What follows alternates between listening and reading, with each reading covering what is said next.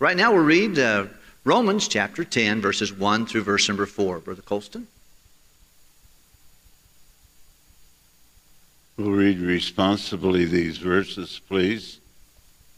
Brethren, my heart's desire and prayer to God for Israel is that they might be saved. For I bear them record that they have a zeal of God, but not according to knowledge. For they, being ignorant of God's righteousness, and going about to establish their own righteousness, have not submitted themselves unto the righteousness of God. For Christ is the end of the law, for righteousness to everyone that believeth. We're in the book of Romans, and uh, in this beginning of the year, our theme for the year is His righteousness. And you'll find that that is a major theme of the Bible, righteousness. Uh, the Bible tells us all Scripture is given by inspiration of God and is profitable. It's profitable for several reasons. For doctrine, that's what's right. You want to know what's right? Look in the Bible. You know the right way to be a good husband, to be a good son, or a good daughter, a good friend, a good neighbor, uh, to be a good employee, a good employer. The Bible tells you what's right to do. It's also there for reproof. That's what's not right. It's to say when you do something wrong, don't do that, John. That's not right. God gave us the Bible to tell us what's right, what's not right. Number three, how to get right when I mess up. How many have ever messed up? Would you raise your hand with me? Both of those hands. Come on now, I'm just joking. Yeah, all of us are a bunch of dirt pots. We got more dirt in our pot than we probably deserve, but we should, but we just all got issues. And when we do something wrong, how do we get it straightened out? That's what the Bible tells you. I had a precious lady ask me this morning, she said, Pastor, I have a conflict with someone. What am I supposed to do with that? The answer to that is, what does God want you to do with that? He said, I want you to confess it and pray for that person that you can be healed. He said, I want you to confess it. If there's something you need to apologize about it, go do it. The Spirit of God's going to impress you to apologize. The Satan, the world, the flesh, and the devil are going to say, they deserve it. You hold that grudge. You need to make them pay. Aren't you glad God doesn't have an attitude about us? Yeah. So it tells us how to get right when we make something uh, a mess. And then lastly, it's instruction in righteousness. It's how to stay right. Well, God is all about righteousness. He says, seek ye first the kingdom of God and His righteousness. What's the right thing that God wants you? It's to be a good idea when every Christian programs his mind, when he has a dilemma, when he has something to do, he asks himself, what does God want me to do? Not what I feel like doing, not what I think is best, not, not uh, what I want, but what does God want me to do? The Bible says the way of the Lord is perfect. You do God's things God's way. It's hard on the front end, and it's always better on the back end. Sin is always easy to do, and it pays to do it in a bad way. The first day of sin is always your best day. The first day of holding that grudge, that was your best day. You're going to find bitterness is going to start eating you up. That first drink you ever had of alcohol, that was your best day. You keep on going, and alcohol will make a fool out of you. That first cuss word you, you said in anger, that was your best day. You keep on foul-mouthed and that kind of thing, you're going to cause all kinds of destruction. The first day of sin is always the best day of sin. The first day of doing right is always the hardest day of doing right.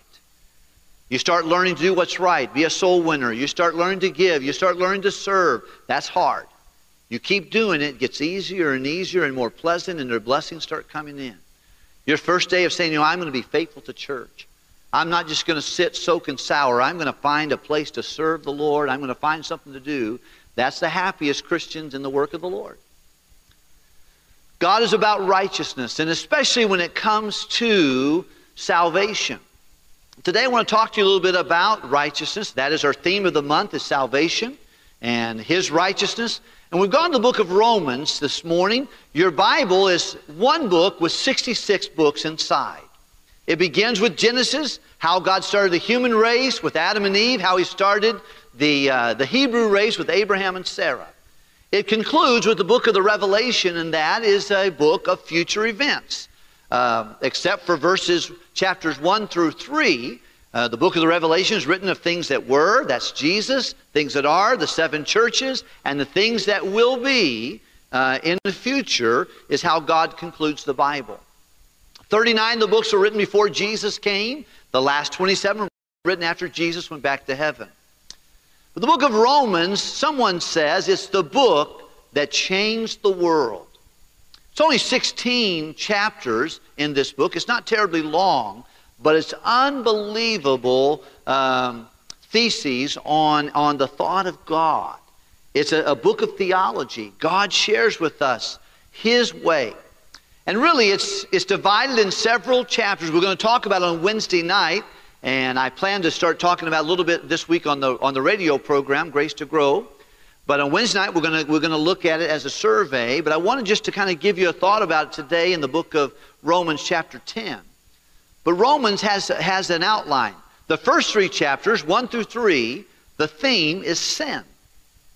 He says there are sins that are really dastardly, perverted, abominable sins in chapter one. Rank sins. Chapter two is religious sins. People who say, well, I go to church, I do this, I've done that.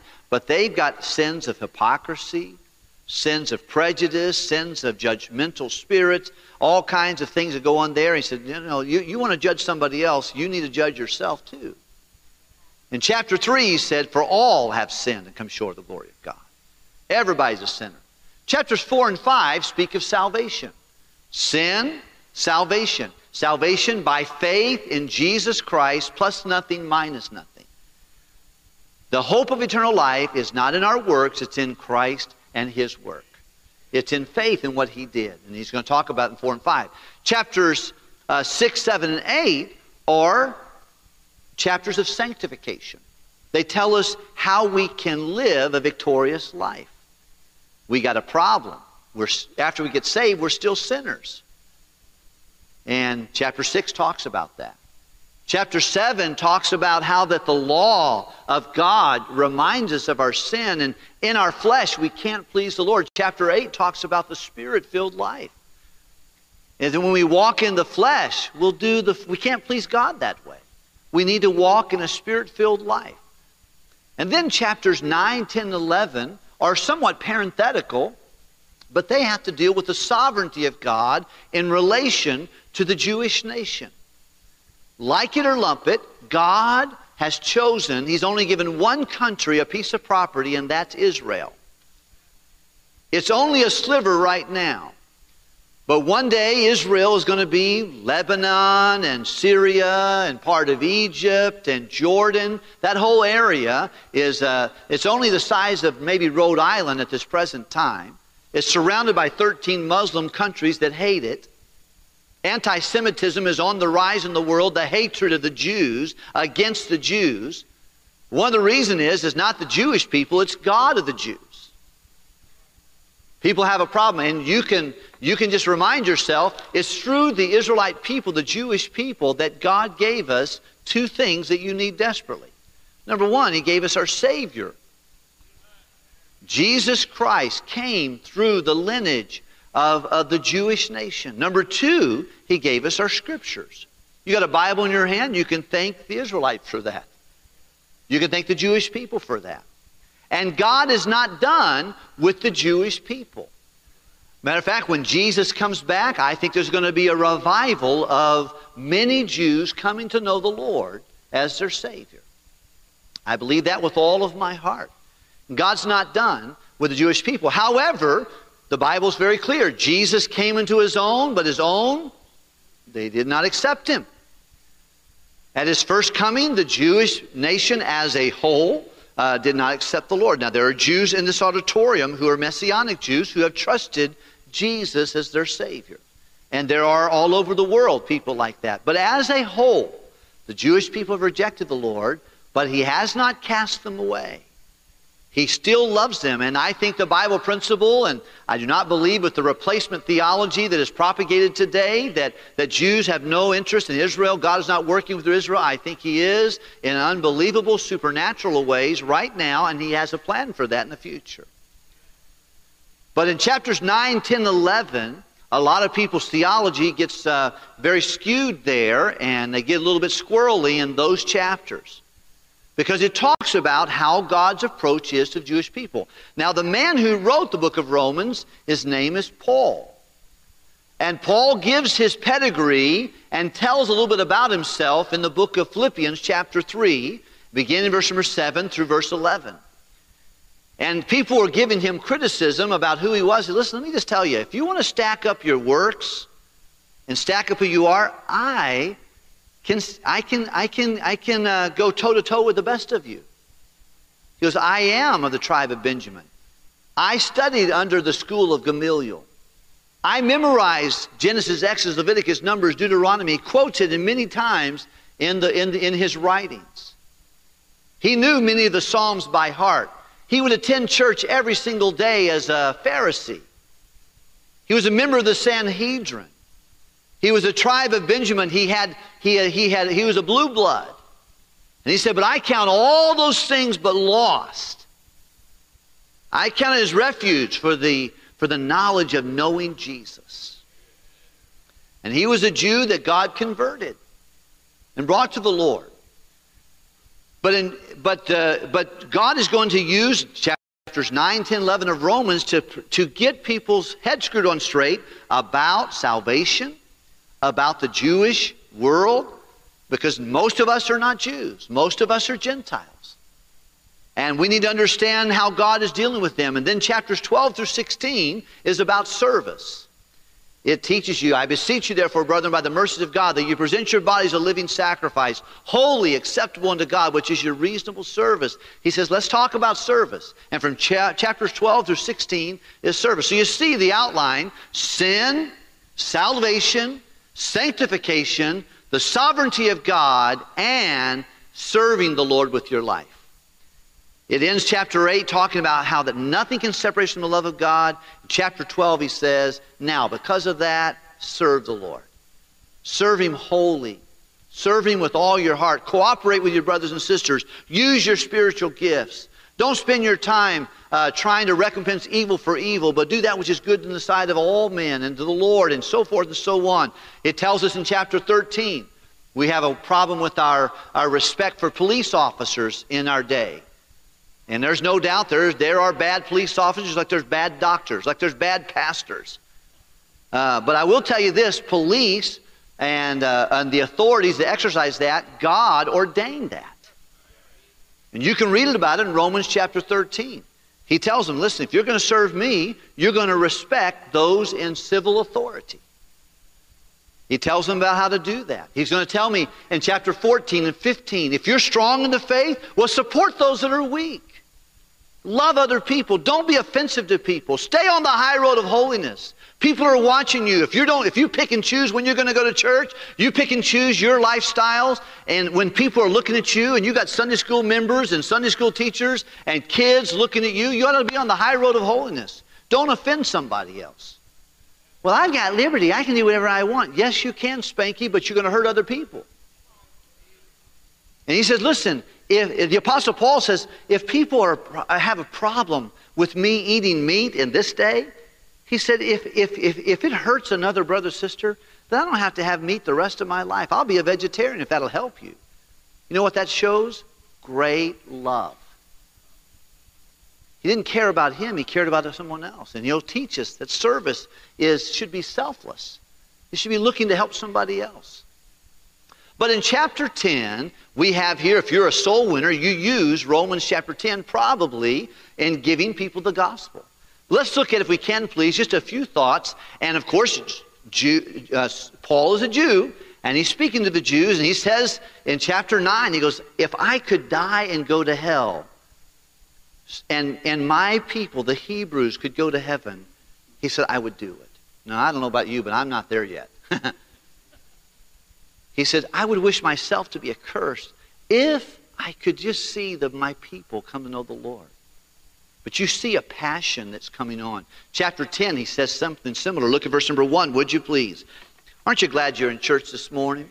Aren't you glad we can look around the Word of God and see that? I've, I've been in China where people are coming in. They have to trickle into the house church. because they can't be seen by people, and people are, are, are snitching on them and telling them that people are gathering in a church. They, they kind of have to be quiet. They have to sing their songs quietly. They can't sing out like we did this morning. They have to sing, yes, Jesus loves me. They sing it quietly. They have to baptize people in the bathtub. Take a video camera and put it in the, in the bathroom, watching people get baptized in the front room. They see it on the screen. Just to see that and, and just know that, you know, then they have to leave in, in sections because they don't want to cause un, undue attention to them. We're so blessed, aren't we? Have a Bible and to walk into a church service and to sing as loud as we want to sing. Grieves me. Some people say they're Christians. They won't sing a, a word of the song. I don't understand that.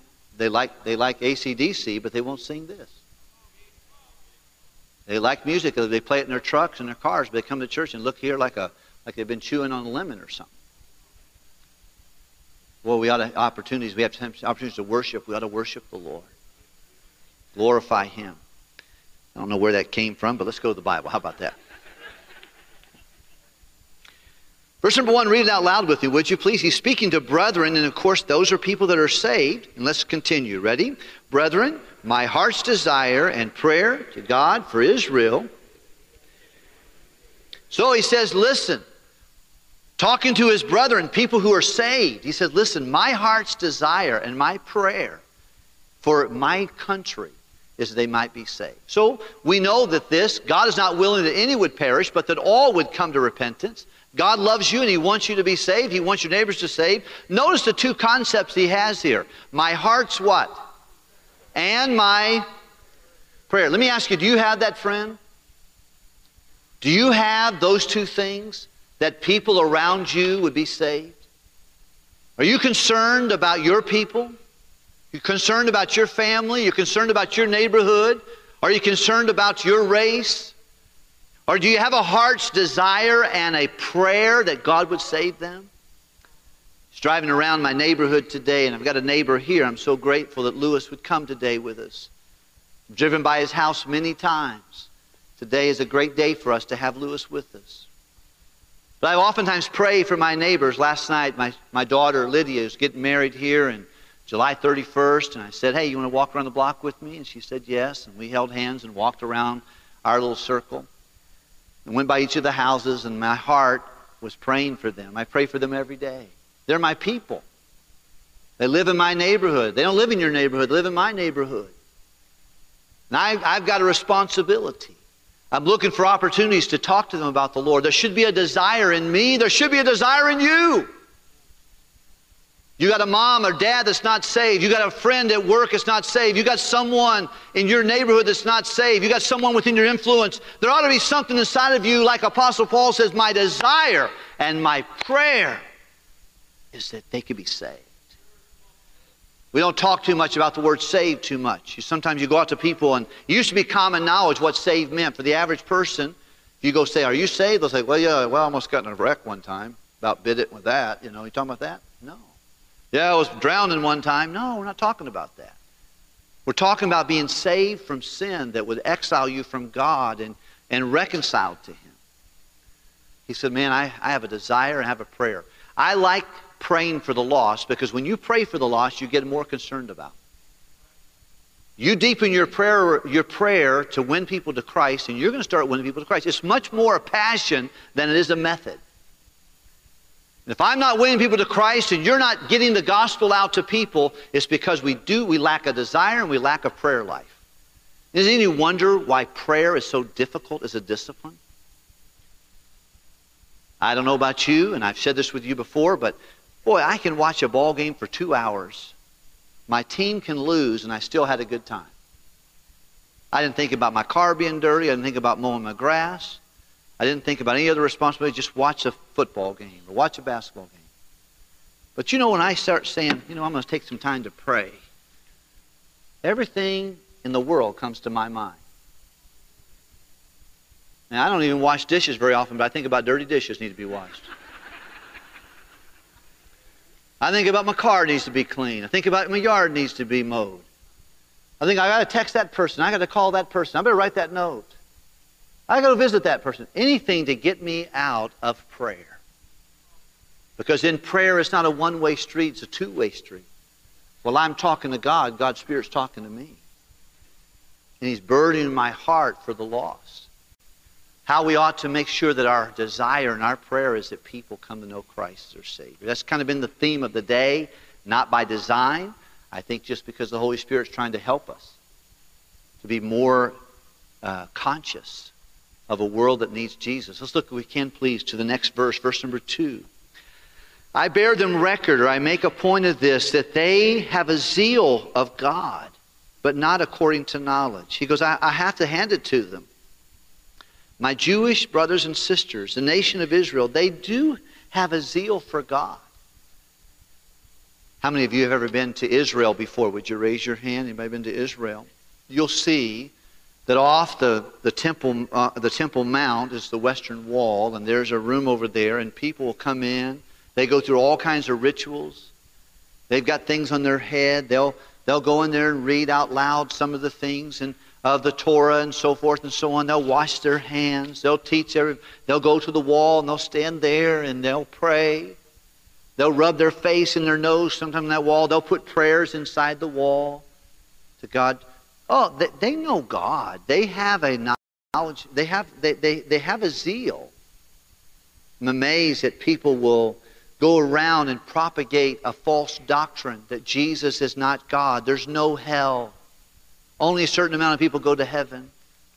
They'll hand out watchtowers. They'll hand out magazines. They'll stand four o'clock in the morning at the train station and just stand there and wait for any interested person. They will walk the streets of our city. People will climb on their hands and knees in temples in India and in Italy and other places and do whatever they can and beat themselves and try to prove to God. They have a, a zeal. And what's sad is that people who have the truth have less zeal than people who don't have the truth. He said they have a zeal for God, but not according to knowledge. They don't know the right God. And that's why the Bible's going to say later in this passage of Scripture, now then faith cometh by. How can they call upon Him who they have not heard? Because a lot of people, they don't know the truth because no one's ever set them down and explained that to them. No one's ever said, listen, let me walk you through that. Oh, how we need to get the gospel to people. But look at verse number three. The Bible says this, for they being ignorant of God's righteousness. Ignorant, we use some, if you say something derogatory to someone, you're so ignorant. But in the Bible, it means they just don't know. They are not aware of the righteousness of God, but going about to establish their, would you read the next two words to me? Own righteousness, not having not submitted themselves unto the righteousness of God. What would you say the key word of verse three is? Righteousness. He says, here's what happens. They have a zeal for God, but they don't know Him. And they are, they're unknowing, they're ignorant of the God's righteousness. Now, what is God's righteousness? It's His Son. Second Corinthians chapter five, verse twenty-one, you may want to put that down the margin of your Bible. The Bible says this, that God made Him, Jesus, to be sin for us, who Jesus didn't have any sin, that we might be made the righteousness of God in Him. He became sin so we could become righteous in Jesus. When the Bible says, seek ye first the kingdom of God and His, He's talking about seek Him. The Bible says He's not only, he, if, if my, in First John chapter two, He says, my little children, I write these things unto you that you sin not. But if any be any sin, He has an advocate with the Father, Jesus Christ, the righteous. So what is the righteousness of God? He said they're ignorant of God's righteousness, which is His Son. And they go about making their own righteousness. Like many of us did in times past, we try to earn our way to salvation. Listen to me. Look up in here real quickly. Get this, get this underlined in red. Mark it down. Make sure you understand this. Eternal life cannot be earned. It is not a reward for the righteous. It's a gift for the guilty. And most of the people that you talk to about Jesus need to understand that principle. If you ask the average person, if I want to go to heaven, how could I do it? they would give you a list of things that they have learned or figured out.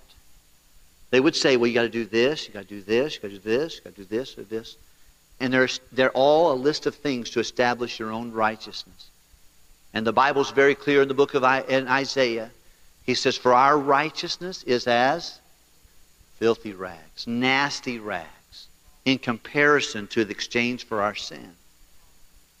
No, it's not possible. He said they, they, they're ignorant. They don't know that Jesus is the only way, his righteousness. And they've chosen to establish their own righteousness. And they've rejected and not submitted themselves to the righteousness of God, which is his Son. Look at verse number five. Thank you for listening. The Bible says, for uh, verse number four, for Christ is the end of the law for righteousness to everyone that believeth. You can put in your margin Matthew chapter five, verse seventeen. He came to fulfill the law, not to, to destroy it. And I want you to look down, if you would please, for sake of time. You can see that he's going to talk about the incarnation, that Jesus came, that he rose again. And he's going to talk about that in verse number nine, would you please? And, and I, the way I want you to notice this, salvation is free. And it's close. It's near to you. Some of you in the balcony, you're so far from me I can't even distinguish your face. You can't see my face except for on the screen, and I'm sorry about that. I got a face made for radio. But you know, you're far from me, but you're not very far from Jesus. Those of you watching on live stream and listening on the radio today, you're far from me and my voice, but you're not far from being saved. The Word of God is in the mouth, and it can be in your heart. Would you look at verse number eight with me, if you would? But what saith it? The Word is what? Nigh thee, even in thy mouth and thy heart. That is the word of faith which we preach. That if thou shalt confess with thy mouth the Lord Jesus, shall believe in thine heart that God raised him from the dead, thou shalt be saved. You can be saved. What do I have to do to be saved? He says, believe in your heart that only Jesus is God's righteousness. His death, burial, and resurrection, his incarnation and his resurrection brings salvation to us. To believe that, that he's God, and that he saved you, and then you can be saved. Look at verse number ten. Read it out loud with me, would you please? For with the heart and with the mouth, confession is made unto salvation. See, Pastor, how can someone be saved? First of all, it's the freeness of salvation. It's the nearness of salvation. And the possibility is so easy because God did all the work. He said we must believe in our heart that only Jesus can give us eternal life. And we must confess with our mouth. It's a heart belief and a mouth confession. Whosoever shall call on the name of the Lord shall be saved. I want to read these verses and we'll conclude this morning. Look at verse number eleven. For the scripture saith, whosoever believeth on him, on Jesus, shall not be ashamed. Listen, if you're saved already this morning and you've, you've been saved, you should not be ashamed about that. If you're saved and you haven't been baptized, do not let embarrassment keep you from getting baptized. He said, if you believe on me, you know what God called everybody in the New Testament Jesus? He called them publicly. He said, follow me. He called them publicly. He said, you want to be saved? Come to me. All that labor, heavy laden, I'll give you rest. If you're saved, you should not be ashamed to follow the Lord. Then he says here, for there's no difference between the Jew and the Greek. It's a good answer to racism today. God loves people more than anything. Doesn't matter their background, their race, doesn't matter their skin color. He said, I'm not, I'm not partial to anybody. I am rich unto all that would call upon me. And whosoever shall call upon the name of the Lord shall be saved. You might have remembered this story. I have a little book here they wrote called Saved or Lost. It has a picture of the Titanic on it. And some people that came across the Titanic, Titanic it was a, uh, a ship they said even God himself couldn't sink it. They only did one voyage and didn't make it. But on that ship, there were hundreds of people. Some, they were in first class. They had personal waiters to care for them and help them with whatever they want, anything they want to drink, anything they want to eat, anything they need an extra pillow. Some people went with a backpack and they were down in the steerage. They didn't have a servant. They were the servants. They were doing stuff just to be on the ship with them. But you know, the truth of the matter is, they had different people in different classes, but at the end there were just two classes. When that ship went down, there was just two classes, saved and lost. Some people go to hell first class. They go to hell from the, from the pews of First Baptist Church. They know all of it up here. It just never did come here. They never really came to know the Lord as their Savior. I want to encourage you today, if you're here and you're not sure you're saved, then you need to get saved. If you're saved, you need to follow the Lord in baptism. If you're saved and you've been baptized, you ought to be concerned about getting other people saved. And uh, ask God to help us with that, because God is, is rich into all that would call us.